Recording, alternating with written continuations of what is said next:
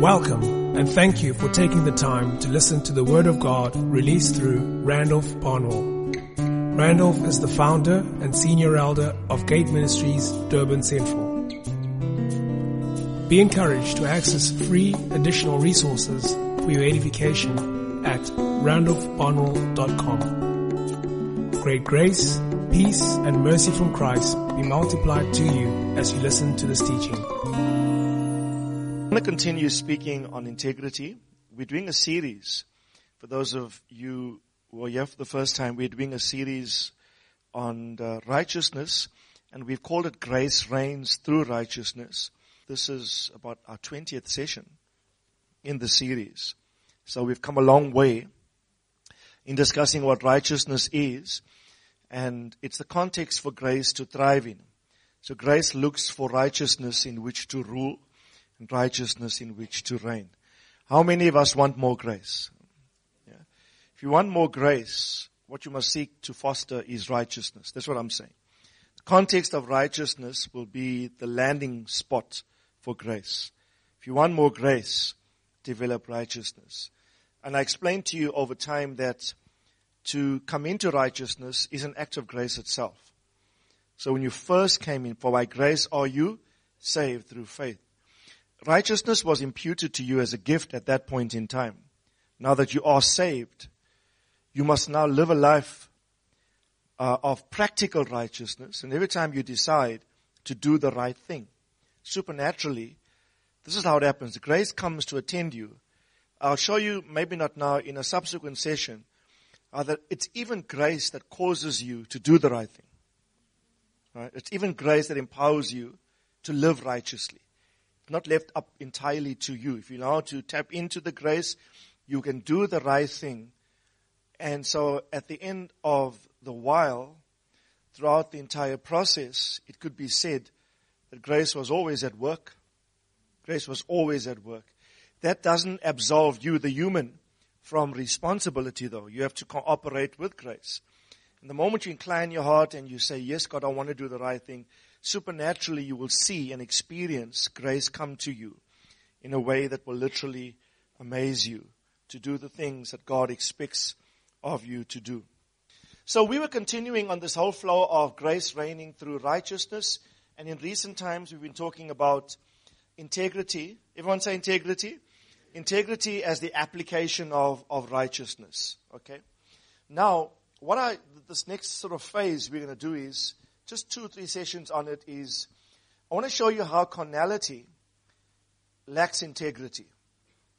If you're carnal, you lack integrity. But simultaneously, also want to show you how to overcome it. Okay?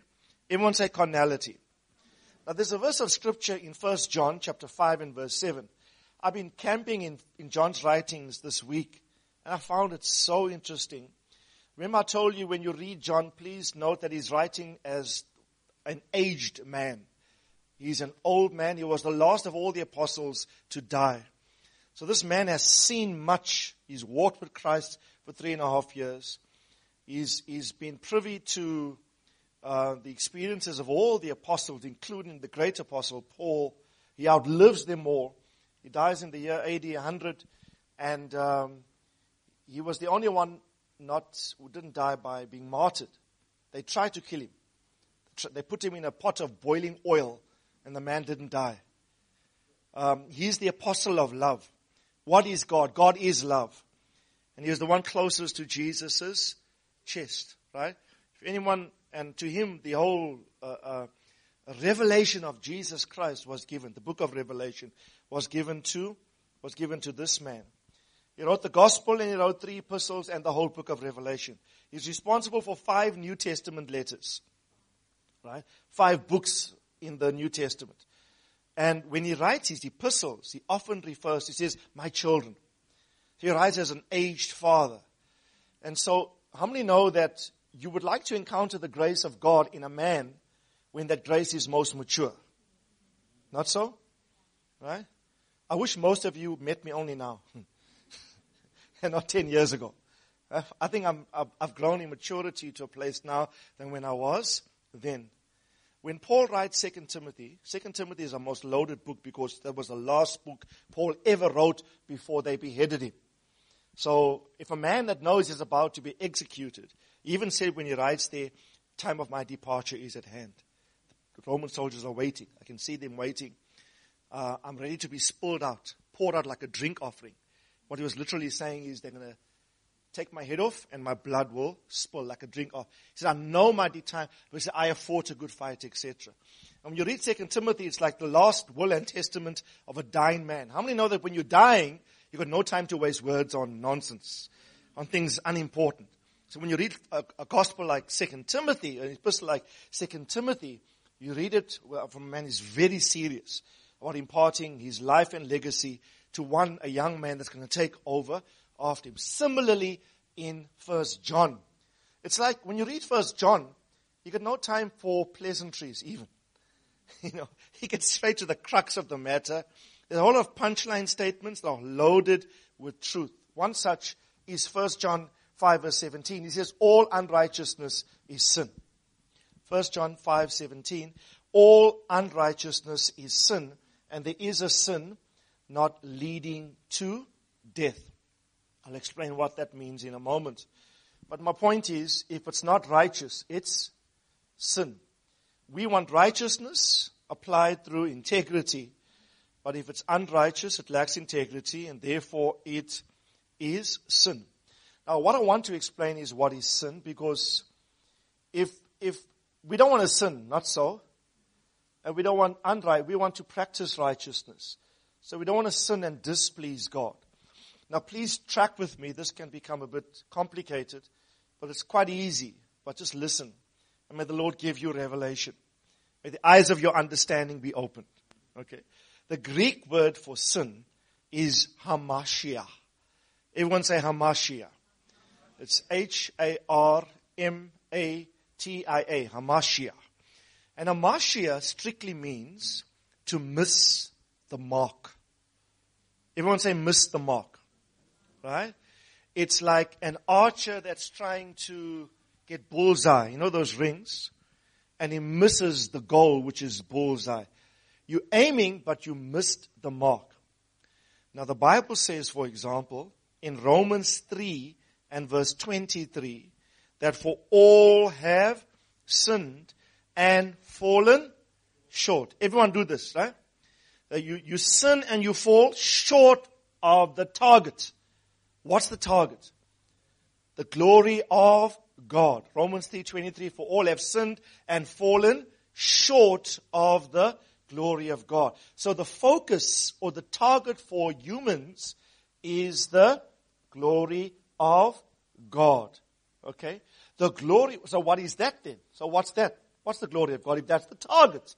The glory of God, this phrase refers to the exact representation of God. God is invisible and cannot be seen with human eyes, but humans make him visible. So the sons of God are meant to display the character and the nature and the likeness of God. Mankind was made in his image and his and his likeness. Now, an, an easy way to understand glory, it's also the reputation of God. The rep, everyone say reputation. Two words you must lock into your mind when you think of the glory of God. The one is representation and the one is reputation. Right? If you do a word search on glory in Old and New Testament, the Greek word in the New, in the New Testament is doxa. The Hebrew word in the Old Testament is kabod. Both kabod, the root words in Hebrew and or Greek, denote the essence of something, the nature and the character of the thing. Okay? The nature, the essence, or the, the character of the thing and its representation and or reputation. Okay? And or reputation. So, on the earth, here's the question in an earth based human context, what thing, medium or vehicle, has got the capacity to fully showcase God? What thing, medium or principle in the earth, can really, because God is invisible, But what is the principle that fully demonstrates God? Now that principle is something called son. Now say it with me, son. Now you must understand, if you don't get this, you're going to miss a whole lot. Everyone say sonship. Say son of God. There's nothing else that has got the capacity to represent the glory of God than a son of God. Right? So Adam was God's son, according to the genealogy in Luke chapter 3. Right? It says Adam the son of God. So when God made the human Adam, he made him as his son with this in mind. You can be seen. I cannot. I'm invisible. But you will make visible all the invisible attributes that I possess. You're going to visibilize my internal invisible attributes. I'm going to beam them off in and through your being. A very good scripture to, to corroborate my whole thought here is Hebrews chapter 1 and verse 3. Hebrews chapter 1 and verse 3 says this. And he, everyone say he, he here is Jesus. Jesus is what? The, the radiance of his, his here is the Father. So don't confuse these pronouns here. So he is Jesus, let me rephrase it. Jesus is the radiance of the Father's glory and what? Exact rep- so whenever you see this word, the other word you must think of is exact representation. So to represent somebody, if, if, if I say, I can't go to the meeting, but Jeremy, please go on my behalf and you represent me. So I will remain invisible, unseen in that context, but you are the visible one representing my invisibility. For him to represent me means he must die to Jeremy. He must die to his own identity. And by his demeanor, his behavior, and if he acts with the power of attorney, especially if he acts with the power of attorney on my behalf. Power of attorney means he's authorized to make a serious decision on my behalf as though I would have been there myself and made it. Let's say I give him all of that authority. And he goes to the meeting and he sees a scenario and he's presented with the context to making a decision not based upon his view, his estimate, but what, how would Randolph appraise this? How would Randolph think? And what decision would he make? So he must die to his own self and adopt my set of my priorities and so make the decision. Now if you're going to be the son of God, that has got the capacity to represent God and to showcase the glory of God, you must not just represent Him, but you must represent Him exactly. Everyone say exact. Exact representation, the word exact is far more important than the word accurate. You can be accurate but not exact. Exactness takes accuracy to a level of greater precision. I gave you this example before. Accuracy is when the archer launches the arrow and it hits bullseye. Exactness is when another archer comes after him and does the same thing and splits that guy's arrow in half. Right?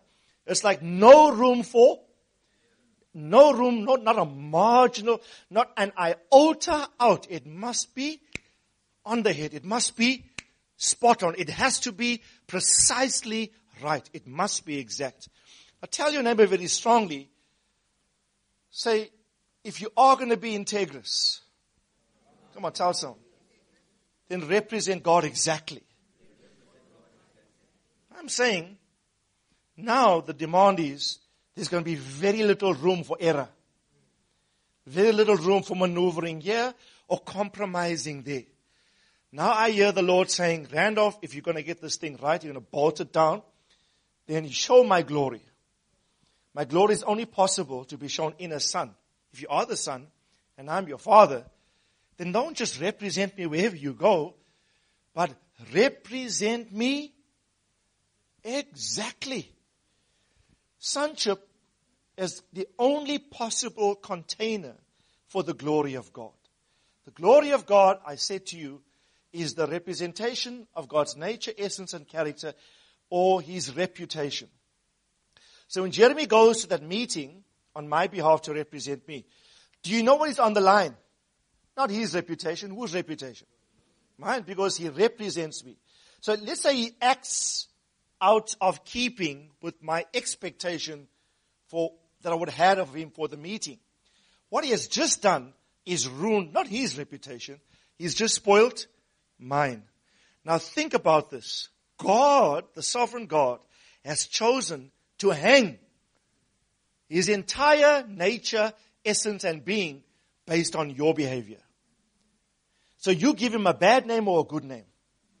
God's saying, I'm hanging my whole credibility is hanging on your attitudes and your actions. You have to represent me exactly so don't spoil my reputation. Sam Soleyn said something powerful. He said, in a positive light, he said, in God, it is possibly the height of humility in a sovereign God to stand back and remain in invisibility and say, I'll create someone else and I will, I will stake my entire reputation on their actions. In God, that's the height of humility. That's a humble God. To say, I can do what I want to, but sonship is so important to me, God says. I am a father, but I will create sonship to mirror me exactly. Now let me just say this. You should be, when I think about this, then your hands must go up very high and say, oh, what love. Like John says. See how great a love the Father has given to us that we should be called the sons of God. Everyone say we are of God. Say we are sons of God. Now say we are sons of God. Now stress God. Say we are sons of God. now stress the of. Say we are sons of God. When we say that word, we are sons of God, you know what you are saying? You are saying you are of God. Whatever God is, you emerge, and I'll show you the scriptures in a moment, you issue forth from out of Him. Let me just say this to you when you understand this. Then when you have to represent, someone must make up a t-shirt with that, represent or something. Must be, the young people must remember this. Say represent. Say it louder. Yeah. At school, what you must do? Yes. when you play with your friends, what must you do? Yeah. When you interact with your parents, what must you do? When you're playing with your brother, what must you do? When someone fights with you at school, what must you do? Hallelujah. we must ingrain our young people with this mentality. I am a representative of the divine. In other words, for you, listen carefully, for all of you, God is hanging his whole credibility on your actions. Okay? So tell someone, represent well. Represent well. Okay? Now, let me get back to, I'm losing my points here. Point, but I think it's the Lord. Hamartia. Say hamartia. Sin is the Greek word hamartia. And I say to you, what does it mean? Come on. To miss the mark. Say it louder. To miss the mark. What is the mark according to Romans 3.23? For all have sinned and fallen short of what?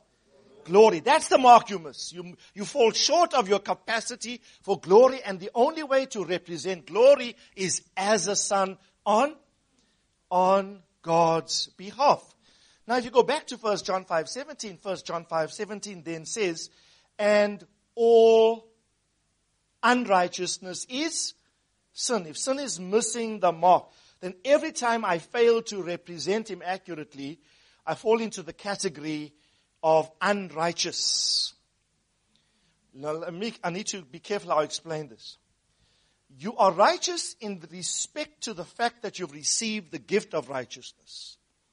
You are saved and you're going to heaven if you die. You are God's son legally, legitimately because you've accepted Christ as your Lord and, and Savior. You have the gift of righteousness. But you fail to practice righteousness by a wrong representation of the glory of God in your world. And in that department, in that area, you are unrighteous in terms of the practice thereof. Okay? In terms of the practice thereof. Now, a couple of things. Go to 1 Corinthians chapter 3.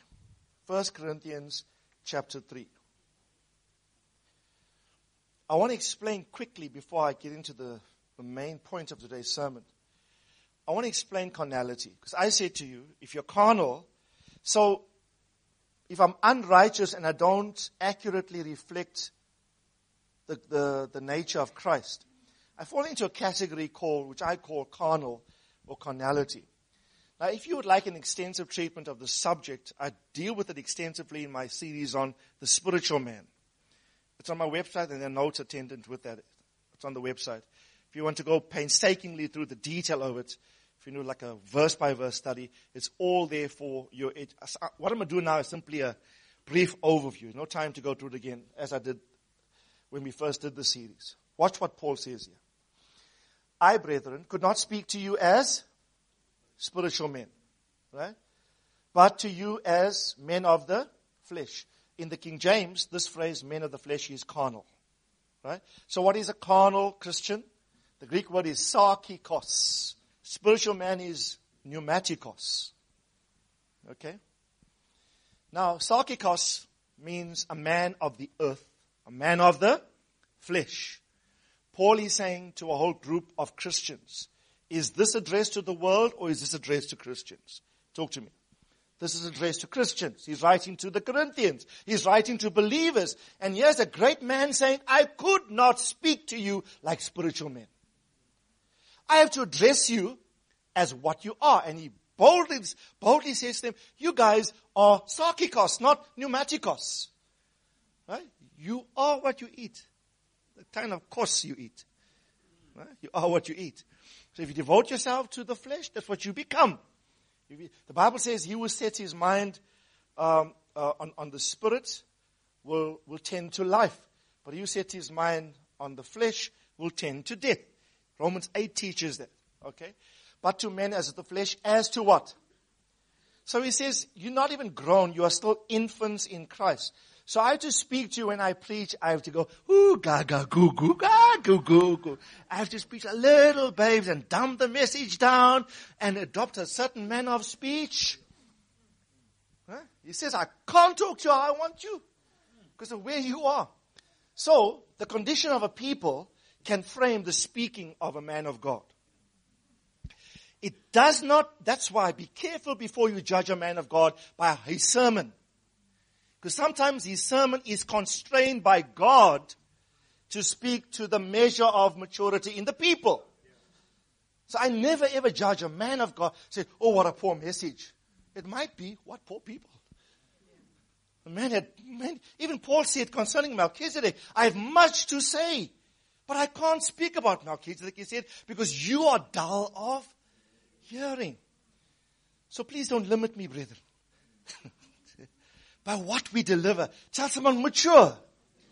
Imagine if we all grow up to a particular level. Do you know what topics our sermons will then start to prosecute? Yeah. Yeah. Most churches you go to, the message is, hold on, brother, help is on the way. Your breakthrough is at hand. How long are we going to keep talking that thing for till Jesus comes back? Right? Live in breakthrough. Get, get your act together. So now we can talk about greater things. Amen. Come on, tell someone it's time for greater things. I want to, you know, as I'm studying and writing, I'm saying, God, so your word is such a powerful book. There's so much in here. Open my eyes to see the wonders in your word. In verse 2, he said this, watch. I gave you milk to drink, not solid food, because you are not able to receive it. Indeed, even now you are not able. Watch. Next verse. For when one says, I am of Paul, and another, I am of Apollos, are you not mere men? That's natural men. In other words, there are three different kinds of men Paul talks about in, in Corinthians. Natural men, spiritual men, and carnal men. And by the way, all those men are Christian believers. He categorizes people either spiritual, either carnal, or you thinking like a normal, natural man. And then he says, verse 5, where then is Paul? What is Paul? Servants through whom you've believed, even as the Lord gave each opportunity to, to each of you. Now, whenever I say to you, or let's be honest, whenever you've used the word carnal, what do you mean? Oh, that's a carnal person. Oh, he's full of carnality. What is primal in your mind? Moral sin, not so? Most times you're referencing things of the flesh, not so? Right? Most times you'll reference a sexual sin, not so? Or carnal. That's not how the word is used in scripture. It includes it, but it's not confined to it. If you are a man of the flesh, I won't have time to go to this. Look at the series where I explain it more thoroughly. What is carnality? Listen carefully. It is unchecked, unbridled lust for anything, not just sins of the flesh, so to speak.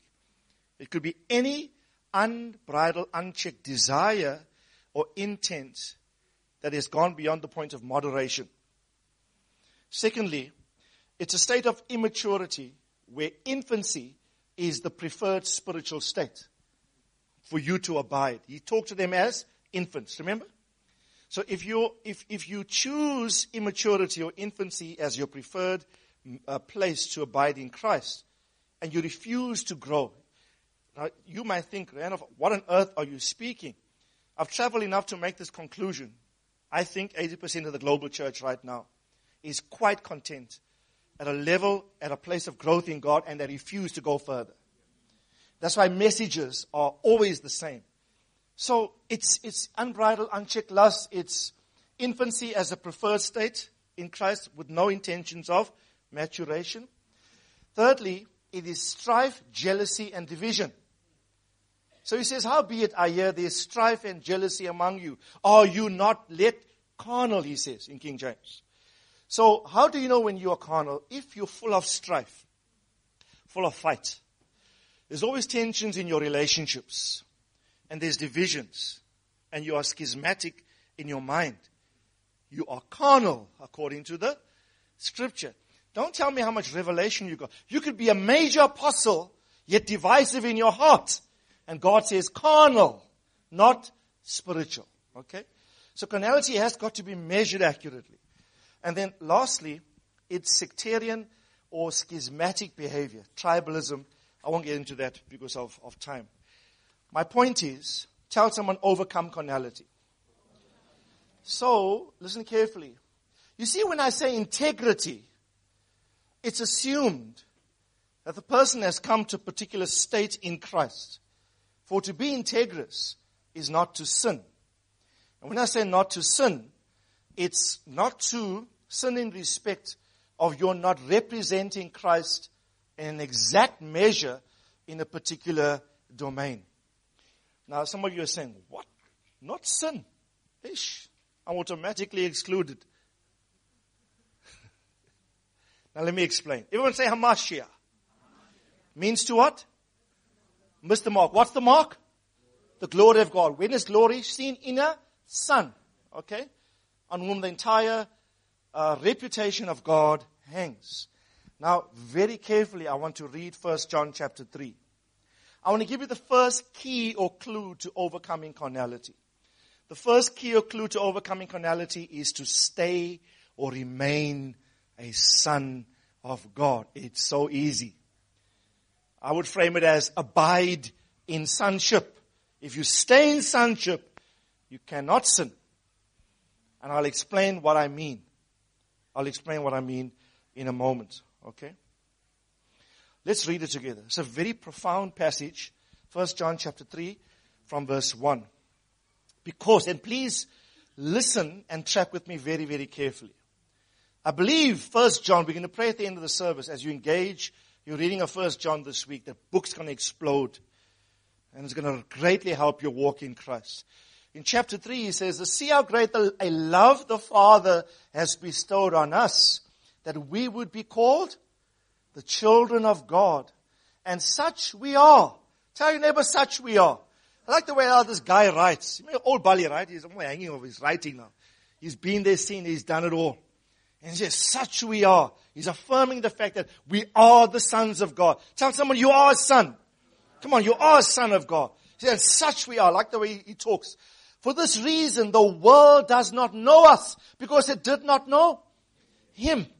Beloved, now, everyone say now. Beloved, now we are children of God or the sons of God and it's not appeared as yet what we will be in the afterlife, the world, and have you ever wondered what's God's plans for when He comes back? And after the thousand year millennium reign of Christ is done, I can't accept the fact that most people say we'll be around the throne worshiping God 24 7. Not that glorious. Worship is great. But surely there must be a plan. The Bible says, eye has not seen, ear has not heard. I know it says by the Spirit we can know the things, but I think there's a plan of God that He has hidden. And John preaches into this. I'm not sure what we're going to be, but now we are the sons of God, he says. But one thing we know, he says, we know that when he appears, we will be like him, for we will see him as he is. What is the key to be like him? Come on, according to this was easier. Eh? No, come on, it's not a trick question. What is the key to be like him? He says, be because. What's the reason? So if you want to be like him, all you must do is see him. Every time you read your Bible, you see him. Every time you read the word, he's exposed to you. And every view you have of Christ is the method of transformation of you into that same image and likeness. If you want exact representation, don't neglect your Bible. I'll talk more about that later. Don't neglect the Word of God. Because we will see Him just as He is. Verse 3. And everyone who has this hope fixed on Him purifies himself as He is pure. In other words, you keep yourself pure. Everyone, now here's verse 4. Here's where it gets a bit tricky. Watch. Everyone who practices sin also practices lawlessness. And sin is what? Lawless here means without law. Undisciplined. In other words, you've taken the principles that govern how you should live and you've thrown them out the, the window. You're undisciplined. You're without law, without protocol, right? That is lawless. It's not primarily referring to the law of Moses here, not the Jewish Old Testament law. When he says sin is lawlessness, sin is living without principle. You know the principles, but you don't subscribe to them. And therefore you keep missing the mark, hamartia, and you fail to represent God in reference to His glory. Okay? Next verse, watch. You know that He appeared in order to take away sins. And in Him there is no sin. Now, watch verse 6. No one, say no one, no one who abides in him sins. No one who sins has seen him or, or knows him. I'll explain that in a moment. Watch. Little children, make sure no one deceives you. The one who practices righteousness is righteous just as he is righteous. The one who practices sin is of the devil. Because the devil has sinned from the beginning. The Son of God appears for this purpose to destroy the works of the devil, which is sin in this context. Verse 9. No one who is born of God practices sin. Why? Because his seed, God's seed, abides in him and he cannot sin because he is what? He is born of God. Verse 10, by this we know the children of God and the children of the devil are obvious. By this, anyone who does not practice righteousness is not of God, nor is the, nor is the one who does not love his, his brother. Now, read first John chapter 1 verse 8. I want to confuse you deliberately. First John chapter 1 verse 8 says something total seeming apparent contradiction to what we've just read. In First John, he says, same writer, same book, same epistle, same guy, seemingly saying something vastly different. Here he says, if we say that we have no sin, he's talking to believers, not the world. He says we are deceiving ourselves and the truth is not in us. Verse 9. If we confess our sins, He is faithful and just to forgive us of our sins and to cleanse us from all unrighteousness. Verse 10. if we say that we have not sinned, we make him a liar and his word is not in us. Now, John, help us, bro. Which way is it? Because one time you're saying, if we abide in him, we cannot sin. And he who is born of God cannot sin. Now you're saying, if we say we have no sin, we are liars and the truth is not in us. What, what, what's happening here? This confused me in my early walk in Christ. I remember reading First John. I'm saying the man has changed his mind by the time he got to chapter. three. No, no, no. Any contradiction in scripture is not a contradiction. Get that into your mind first. Whenever you read the Bible, contradictions are only apparent. They're not real. They are apparent to you, the reader. Scripture must interpret. Scripture must interpret Scripture. So watch, and this, I'm really grateful for Pastor Thamo for clarifying this in his teachings, this thought that we're about to present to you now.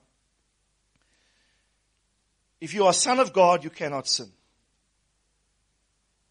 What is sin? Sin is missing the mark, which is glory, to exactly represent God. Okay? Not to sin, watch, not to sin as a son of God is not to vacate your sonship position. Please log that truth into your thoughts. For us, watch, not to sin is not to vacate or leave or depart away from my sonship identity and my connection with my father. Okay? Now think about the first man, Adam. When did Adam so-called sin? If you go to Adam and you say, well, bro, interview time, you messed up big time, bro. Tell me what happened. Tell me exactly what went down there in the garden. I want to know why is it you classified as a sinner? Uh, did you did you steal? No. Did you commit adultery? No. Did you lie? No. Um, did you fraud? No. Did you misrepresent anyone? No. Did you kill anybody? No. Right? So, what's the deal? Because I thought all that was sin. Adam would say to you, My sin was I disconnected from my father. There was nothing I did externally in terms of my behavior to, to, to, to, for you to classify me as sin in terms of the common understanding of sin. But my issue was I lost dependence and reliance upon him he is my father, at least he was. I was made his son. I was made to represent him, and I broke that connection. And therefore, I fell into a whole range of error. I disobeyed him in a specific matter when he said, Do not eat. I was tempted, and I fell for the bait. But that's a symptom, that's an outcome of a greater departure. The departure was I left the domain of sonship. The moment, please, you gotta get this key. The moment you step out of sonship, you've sinned. And then you become susceptible and prone to a whole range of things that symptoms I call them, outcomes of sin that sometimes grip you. Right? So when John says, please put these verses up again. When John says, for example, in 1 John 3, 5, he who abides no one who abides in him sins. 1 John 5, what did I say? 1 John 3 and verse, and verse 5. No one who abides in him sins. And the one who sins has, has no one who sins has either seen him or known him. Verse 9. No one who is born of God, even say born of God, practices sin. Right? Why? Watch.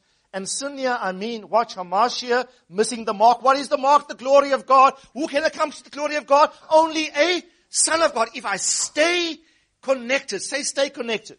Right? If I stay connected, I cannot sin. And by sin I mean, I cannot not represent him accurately. I cannot depart away from God who is my father. I might fail occasionally here and there. Right? But that doesn't make me not a son. I'm talking about an eternal, secure position that I have in Him. Do we all fail? Come on, anybody here? We all got freckles and frikes and niggy niggies and yaga yagas, right? We all got things that trip us up, not so? I'm saying your occasional falling in one respect or another doesn't disqualify you as a son. Right? Now, please, while I'm at that, there is, I don't know where it's found, the scriptures talks in First John about sins. First John chapter 5. Let's go there quickly. Read from about verse 16. I just want to clarify this. This is like a theological discussion today, but it's going to really, really help you. If you, if you grab a hold of this principle, it's going to be an authority in you. I am a son. Say it with me, I am a son. Don't leave that position. Don't leave that position. Anyone who sees his brother committing a sin, not leading to death, watch what John says. A sin not leading to death. He shall ask God, and God will, for him, give life to those who commit sin, not leading to death. And he says strangely, oh, by the way, there is a sin to death. And I say that he should make request for this. Verse 17 then says, all unrighteousness is sin, and there is a sin not leading to, there is a sin not leading to death. Remember it says in Romans 3.23, uh, or 6.23, I don't know where it's found now. Is it 3.23? That you, the, uh, the wages of sin is death. In Numbers 18, there's a verse which says, the soul that sins, it shall die. What is the death spoken of there? What it's separation from God, not so? Death in that context, listen please carefully, is separation from God where you got no relationship with Him. Okay? Now John says there are two categories of sin. One that leads to death. Please remember, a mature Bali is writing. Tell you about mature Bali, right? He's got the wisdom of the ages. I think in John is stored up a compendium or composite wisdom all welled up in one singular man. And he writes statements that no other apostle, not even the great Paul, wrote in his epistles. And he makes the statement, there are sins leading to death, and there are sins not leading to, not leading to death. I think, here's my take on this. What is a sin that leads to death? The sin that leads to death is when mankind leaves sonship. is, let me ask you a question. Am I a son of God? What's your view? Yes or no? Right? I know I'm a son of God. Let's say I go out now and uh, I order my Steers hamburger. And the lady charges me, I ordered three, the lady charges me for one. And I say, hey, God is on my side today. Hallelujah. And I lack integrity to tell the lady, oh, by the way, you undercharged me. If I walk away without integrity, says, yo, I got away with murder there. Save some bucks, right? Have I sinned? Yes. That's not a sin that will lead me to my death. It's not a sin that will lead to my death. If, everyone say if, if God by His Spirit convicts me and I graciously respond to the conviction of the Lord. I say, Lord, I'm sorry, and I start to mend my ways. That sin has not led to my death. The sin that leads to death is when the man of his own will and volition chooses to leave the estate of, one, of sonship and literally leave God. Now, I know this is debatable theologically, but do you know the Bible says, for example, we are in God's hand and no man is able to pluck us out. No man is able to, but you can elect to leave him. But he has positioned his heart of faithfulness never to leave you, but you can vacate him. So when you, when you do that as a son, watch, your sin leads to death. Death meaning eternal separation from God, lost forever. Now here is the subtlety. Everyone say subtlety. You can leave here and say, woo, hallelujah. Now the sin game is open. Hallelujah. I can do what I want to because these sins don't lead to death.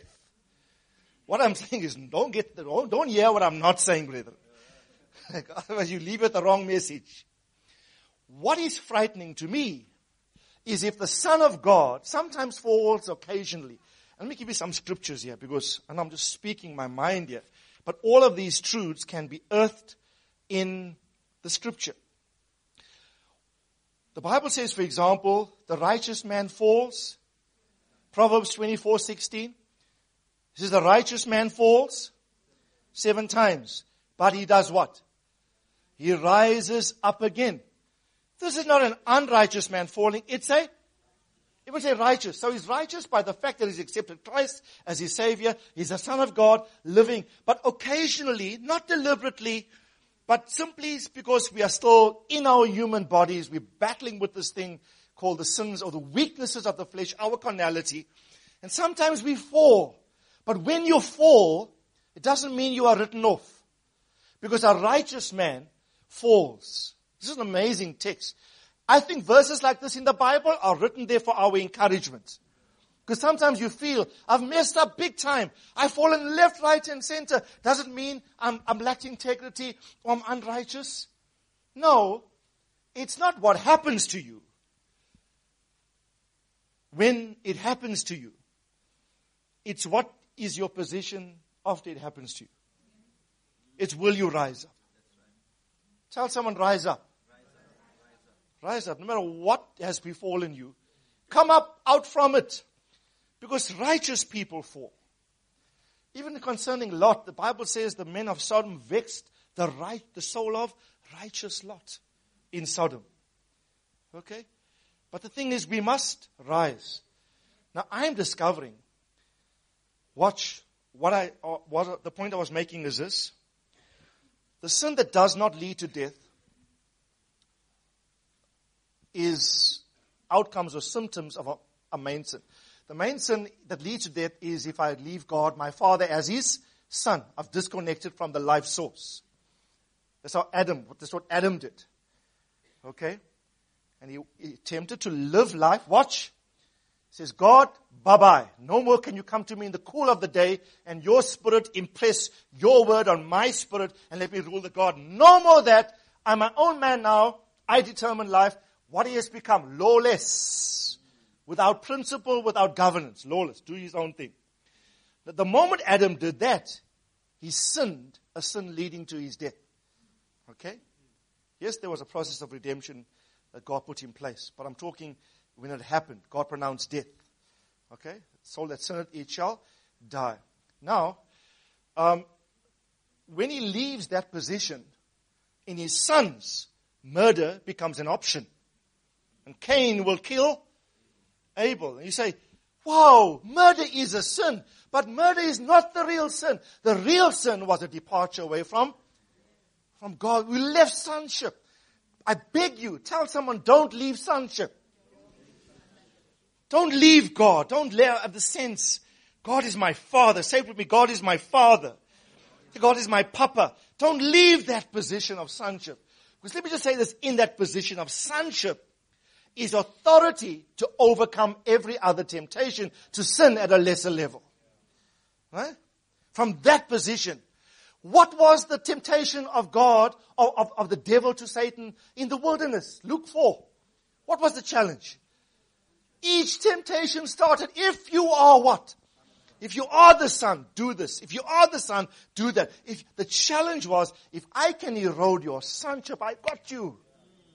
If I can dent you there, I got you pinned down. Okay? That exercise on God is my father, I am his son. Can someone get it from the box there? There's a few of those, those uh, laminated packs. Uh, we're going to give it out to a few just now. Just keep it on you for. But they remember that exercise I did for you. I gave it out sometime. Say, God is my father. I am his son. The moment you, and that is why, for example, if I am faced with a seductress lady coming to tempt me with sexual sin, let's say, what should, I don't look at the temptation and look at it as a man in my flesh and say, I'm going to deal with this. Come. Mm, I'm strong. No. The first thought that must hit my mind is, God is my Father. I am His Son. So I, from that position, I cannot do anything that will misrepresent him. I move off to confront sin from a position of great authority. Right? Because once that is compromised, you will see that um, you are more prone and susceptible to fall in a whole range of areas. 1 John 3 9, quickly. The one, no one who is born of God practices sin. Now tell someone, don't practice sin. Right? Now, watch. How this verse reads in other versions of the Bible makes so much sense. Listen to the NIV. No one who is born of God will continue in sin. So you don't continue. The Amplified says it the best. Tell someone, listen very carefully. Which of you have Amplified Bibles? All of you should have one at home. I would encourage you, um, save and buy good resources for your study at home. Leave the next three hamburgers and buy an Amplified Bible. It's going to serve you well for the rest of your life. Let me tell you. I got a whole range of, of, of study options. And whenever I'm studying, I compare verses. And when I read the Amplified, it hit me. Watch what it says. No one begotten of God deliberately, knowingly, and habitually practices sin. For God's nature abides in him. His seed, everyone say his seed. Where is it here? His seed, remember the, the NASB said his seed abides in him? Amplifier says, because God's nature abides and pulsates in him, his principle of life, the divine sperm. Everyone say the divine sperm. The divine sperm remains permanently in him. Um, yeah, I think today's message was just to remind some of you, you are still God's sons. Tell someone you're still God's son. You haven't left the building. I'm talking about the kingdom, the building, right? You, you're still God's son. Why? There's a divine sperm, a seed that God put of His nature inside of you. And you cannot extract that from you. You cannot extract, it remains permanently within Him. And He cannot practice sinning because he is born of God. Because he is born of God. You will hear the message. The message is such a wonderful, on occasion. I want to encourage you to study the Bible using the message. Use the message to add to, just to enlarge things. It's not a version, it's a translation. People conceived and brought into life by God don't make a practice of sin. How could they? God's seed is deep within them, making them who they are. It is not in the nature of God begotten, the God begotten, to practice and to parade their sin. Okay? So it's not in the nature to practice and to parade their sin. Now, I want to talk about quickly. Everyone say divine sperm. Say the divine seed is in me. When did that happen? First Peter chapter 1 and verse 23. When did that happen? 1 Peter 1.23 says, For you have been born again not of a seed that is perishable, but imperishable, that is brought through the living and what? You know when, when a male and female has sex, the male would cast his sperm into the female. In that sperm is capacity for life. If it fuses with the female egg and process of life starts to take care of itself. Nine months later, a boom, a big baby comes out and life has started.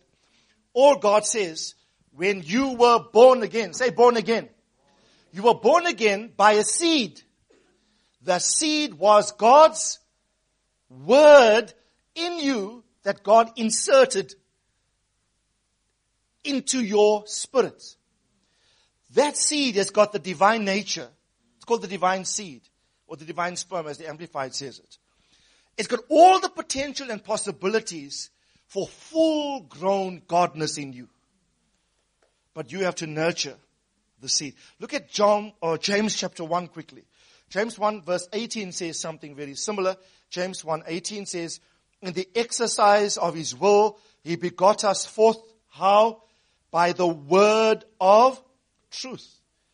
That we would be a kind of first fruits among his creatures.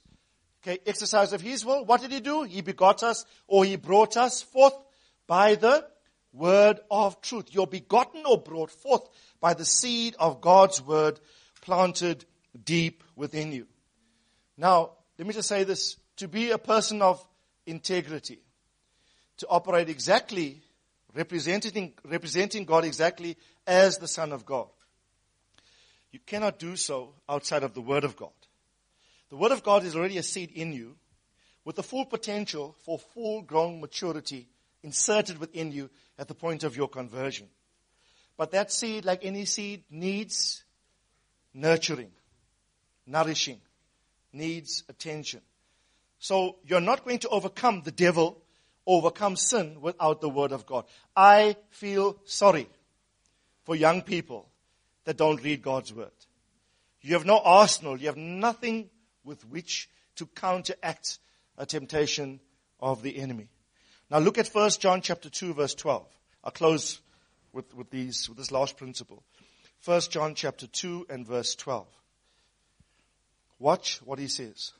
1 John 2 verse 12. Same guy, right? Our apostle, John. I'm writing to you, little children, because your sins have been forgiven you for his name's sake. Not so? Verse 13, I'm writing to you, fathers, because you know him who has been from the beginning. I'm writing to you, young men, because you have overcome the evil one. I'm writing to you, children, because you know the Father.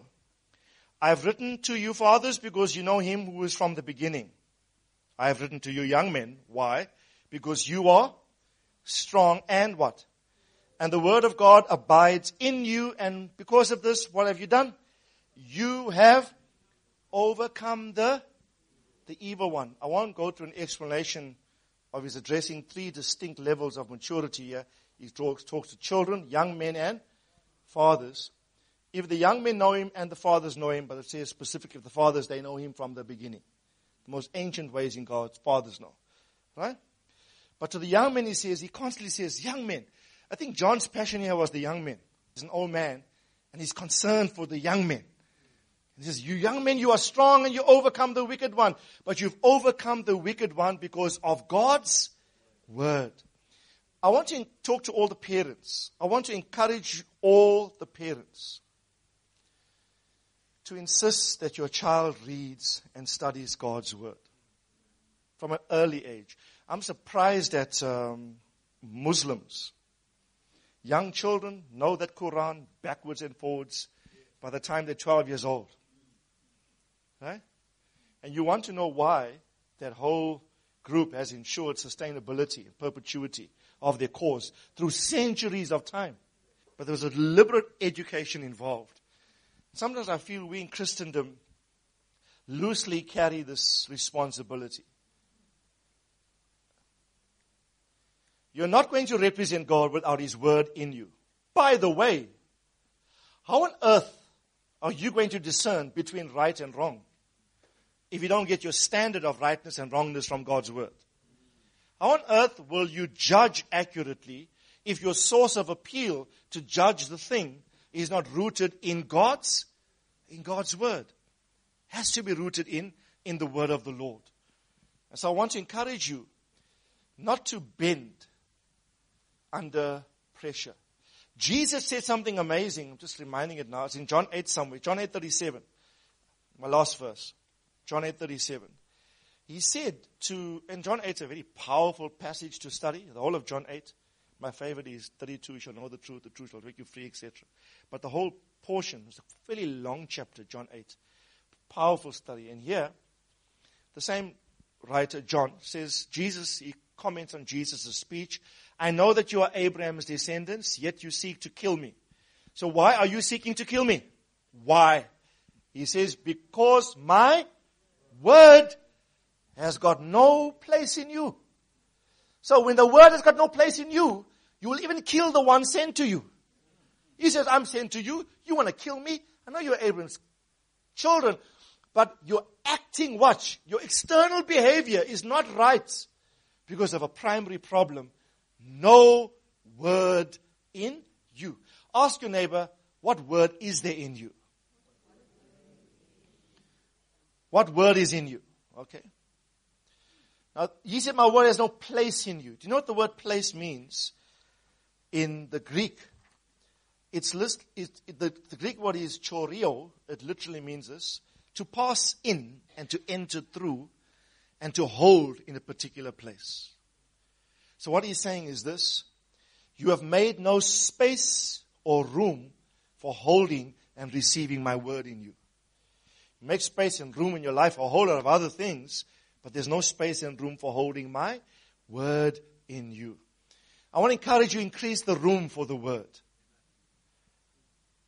I have no greater delight in life than the, the reading and the study of God's word. It's my bread, it's my meal. It's my gold, it's my silver, it's my honey, it's sweeter than the honeycomb. It's my bread, it's my life. And I realize if I'm going to move towards integrity, watch, I must move as a son. Everyone say as a son. I must never leave the position of sonship. Because if I do, I will be susceptible to a whole lot of other sins that might compromise my walk. You know, early this morning I was thinking of Esau. In my notes, but the Lord just I don't know why I was thinking about Esau. He sold his birthright, not so. Birthright is the preserve of a son, not so. Firstborn sonship, you get a birthright. So in selling birthright, he's saying, I think nothing of sonship.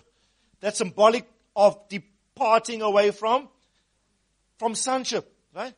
Hebrews 12 and verse 15 says the following. See to it, I'm quoting King James. I know the scripture in the King James. See to it that no one falls short of the of the grace of God, that no root of what? Bitterness springing up causes trouble, and by it many people be defiled. Next verse. That they be no what? Say immoral. Say godless. Person like Esau. I'm thinking, oh God, why call the man immoral? All the man did, he left his birthright. Do you know what happened? And let me, let me close with this by instruction of the Lord. Genesis 27, 46. Quickly, quickly. Genesis 27, 46. And this is what I believe I woke up this morning with this warning from the Lord. It wasn't Esau, wasn't part of my mandate this morning. I'm thinking, Lord, why Esau? God said to me, the man vacated sonship, sonship status. It was indicative by the fact that he sold something precious called birth. Right. Now, Rebecca said to Isaac, I'm tired of living because of the daughters of Heth. If Jacob takes a wife from the sons of Heth, like these, daughters of the land, what good will my life be to me? Rebecca says to her husband Isaac, if our sons, Jacob in particular, but Esau also, she's referencing, if the boys choose to marry inaccurately, take my life. I'm tired. I'll be sick to the point of vomiting. I will not live. You know what her concern was? Abraham, Isaac, now Jacob. If the boys choose to marry wrongly, what's on the line is patriarchal transfer of the will of the Lord. They might lose everything to the wrong choice of a partner. Not so? So, the scripture says, Jacob, verse 28, the next chapter, verse 28. 28 verse 1. Genesis 28 verse 1. So Isaac called Jacob and he blessed him and he charged him. Everyone say he charged him and said to him, you will not take a wife from the daughters of Canaan. I think Isaac very serious here. He says, my boy, don't choose the wrong partner. You will not. Everyone say charged. I explained this when I did the dating and courtship uh, seminar. The word charge here is sawad, literally means I install within you a principle that will govern your choice of the right partner. Right? And it literally means this, if you choose wrongly, may the alarm bells in you go off. Like when your place is alarmed, you get an intruder, woo, woo, goes off, right? What Jacob is saying, what Isaac is saying to Jacob is, if you think of the wrong girl in your head, may you hear, woo, woo, woo, wrong, don't go there, don't go there, don't go there, right? I hope some of you young people are hearing, woo, woo. saying, don't go there. And look at the next verse, 2. Verse 7, sorry, verse 7. Go down a few verses, and what did Jacob do? What did Jacob do? And Jacob obeyed his father and his mother.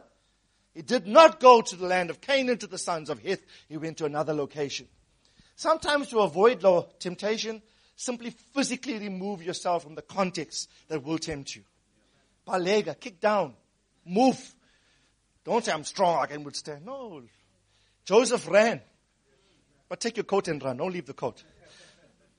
What you leave behind gets you into trouble sometimes. Right? But here's the frightening verse. Esau. Everyone say Esau. Why does the Bible call Esau immoral and godless? Look at verse, look at Esau's response. Esau, the next verse, verse 8 and 9, I'll close with this. Esau saw, watch, the daughters of Canaan displease his father, Isaac. He knew my father doesn't approve.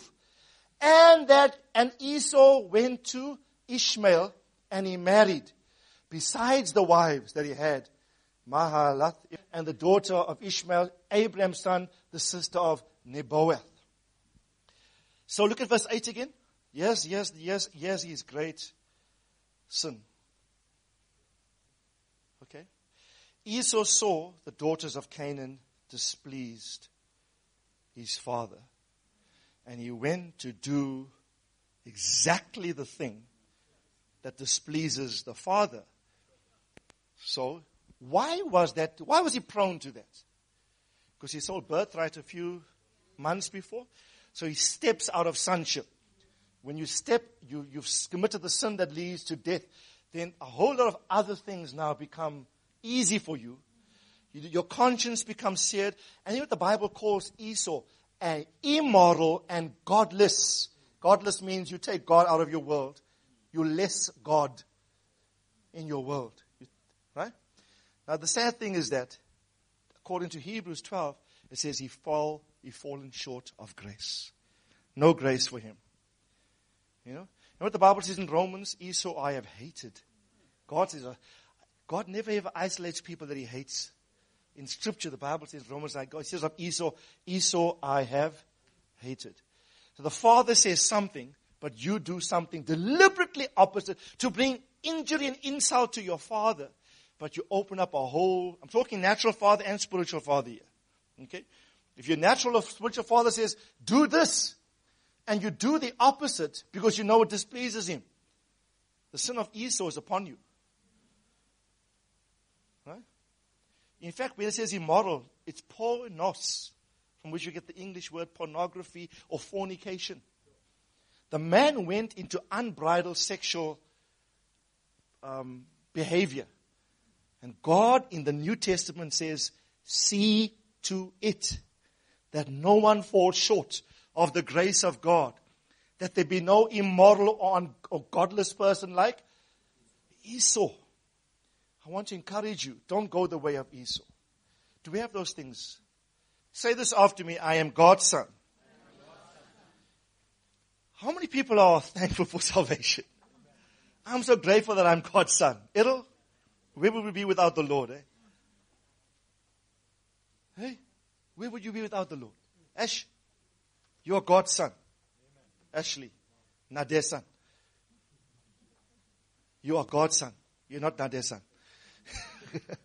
you are God's son. You know why? When you, Ashley, when you start off like that, you say, I am God's son. The sperm, you must, maybe you must say this, the sperm of God is in me. That nature is in me I cannot help but act in, in keeping with that nature. Right? I will never leave that nature. I'll, feed that nature with the word of God. You all, everyone got one. Okay, give me one choice. We did this some time ago, about two, three years back, I remember. We're teaching on sonship and every, all the kids had one. Remember this? And I emailed, I'll email you a digital copy of this when I get home. Still have it saved, I think. Okay, there's some someday, Rita, Parita, and uh, okay. You know, this was a very serious message today. If Pastor Tamo, my father in the Lord, says, "Don't do that, Randall. Don't don't go there," and he warns me, and I do it simply because he said, "Don't do it." You know what I've just indicated that I'm not his son. I've just stepped beyond boundary of sonship. well, that's your view, but I'll do my thing. I've just demonstrated I'm not his son.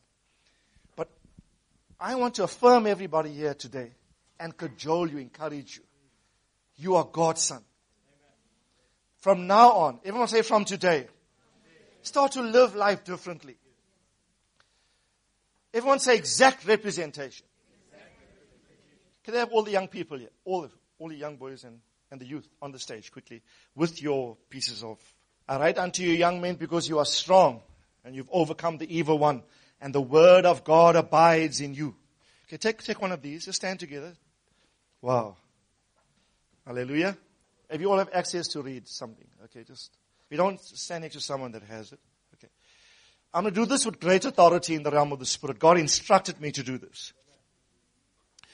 I want to say this to all of you and both here and there. This is not simply an exercise to conclude the service. We're making this as an authoritative, this is in your face, an authoritative declaration of, of truth. Everyone say affirmation. You know why? I declare over you all here, especially you here on the stage. Because when I read John, God spoke something to my heart about young men, and you're the youth. Because as an aged apostle, he addresses three categories. He speaks to the fathers, he speaks to the young men, and he speaks to the little children. And he can talk by virtue of his experience to three distinct categories of people. But I think the, the hand and the finger of the Lord for this morning service is upon you guys. I, I, I charge you as Jacob was charged by Isaac. I lay down the principle in your heart, especially in the matter of relationships, that you will choose accurately, that none of you here will be lost to the kingdom by virtue of a wrong choice. That none of you will vacate your firstborn sonship position. Everyone say firstborn. Esau left firstborn and he became immoral and, and godless. As I speak to them, I speak to you, but obviously our focus is here, okay. Um, I, I say to all of you on stage, all of you are sons of God. You are of God. God's nature and his sperm, divine sperm and seed is inside of you. That none of you will leave this position of sonship. None of you leave the authority. Let me just say this to you. If you truly understand it, young people and little children, you are a son. Say, I'm a son. Son.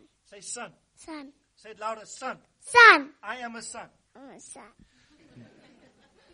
Get that mentality to this boy as young as he is and let him never depart from that. Let me say you, you're cutting 90% of his problems in life out already.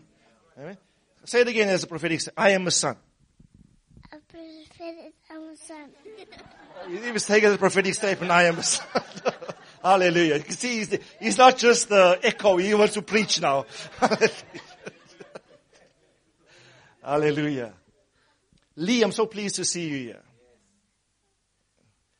I remember the first time you came to the church. Uh, how many years ago? Three years, even more years ago. I gave you a copy of Sam Soleyn's book, My Father, My Father. And I said to you at that stage that you'll become a father even to many. Remember? Don't lose that. Don't leave sonship. Amen. Don't leave sonship. I want you to stand with us. We're all going to do it together. Amen. Then we're going to pray. I want you to hold this. Let me read the, the, the preamble first. It says, We will believe in and have accepted Jesus Christ as our Lord and Savior are sons of God and can relate to God as our Father. This is the most powerful revelation any human can ever have. Its complete understanding will transform your life. I do the following meditative exercise regularly.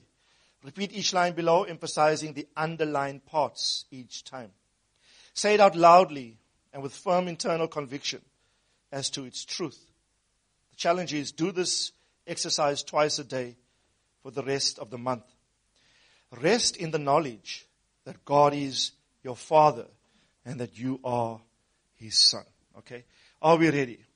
I want you to make it loud. I know you don't have a problem being loud. They must need, they need the encouragement, right? You're going to say it loud. You're going to say it because you believe it. Do you believe it, right? Amen. Do you believe it? Okay, let's do it together. One, two, three. God is my father. I am his son.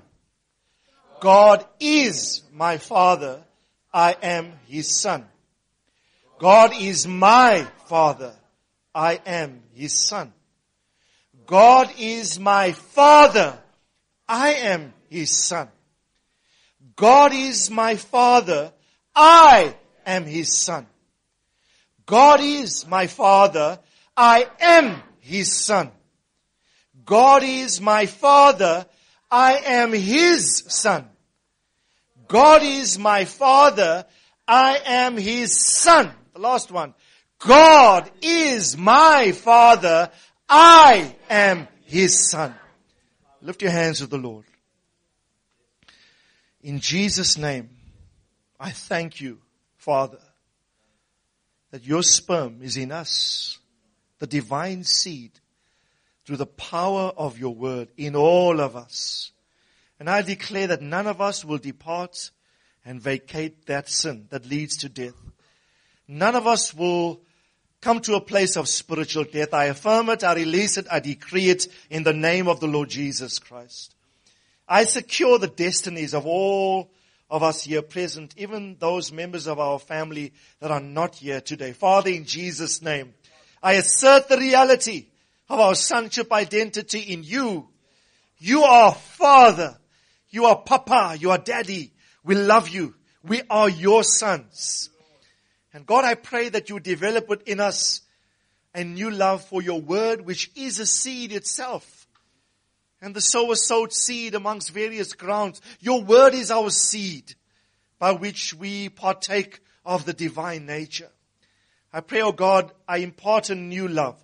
Come on, everyone lift your hands. I pray a new love for the Bible, a new love for your word, a craving, a thirst after reading the scriptures and understanding I pray every time we read, I pray this week, God, as we engage John's epistles, may you speak to us. May you impart grace to us. May we see you, for as we see you, we become like you in your word. I bless the house today in the name of the Lord Jesus. I pray great grace and peace, Father, would be upon everybody. I pray none will be lost. Your word says you are able to keep us from falling and to present us faultless before your glorious throne. I thank you that that is a reality. Faithful is he who has called us and he himself will do it. And he who has begun a good work, he will complete it. Thank you for these realities, God. So I bless your people in Jesus' mighty name. Amen and amen. Amen.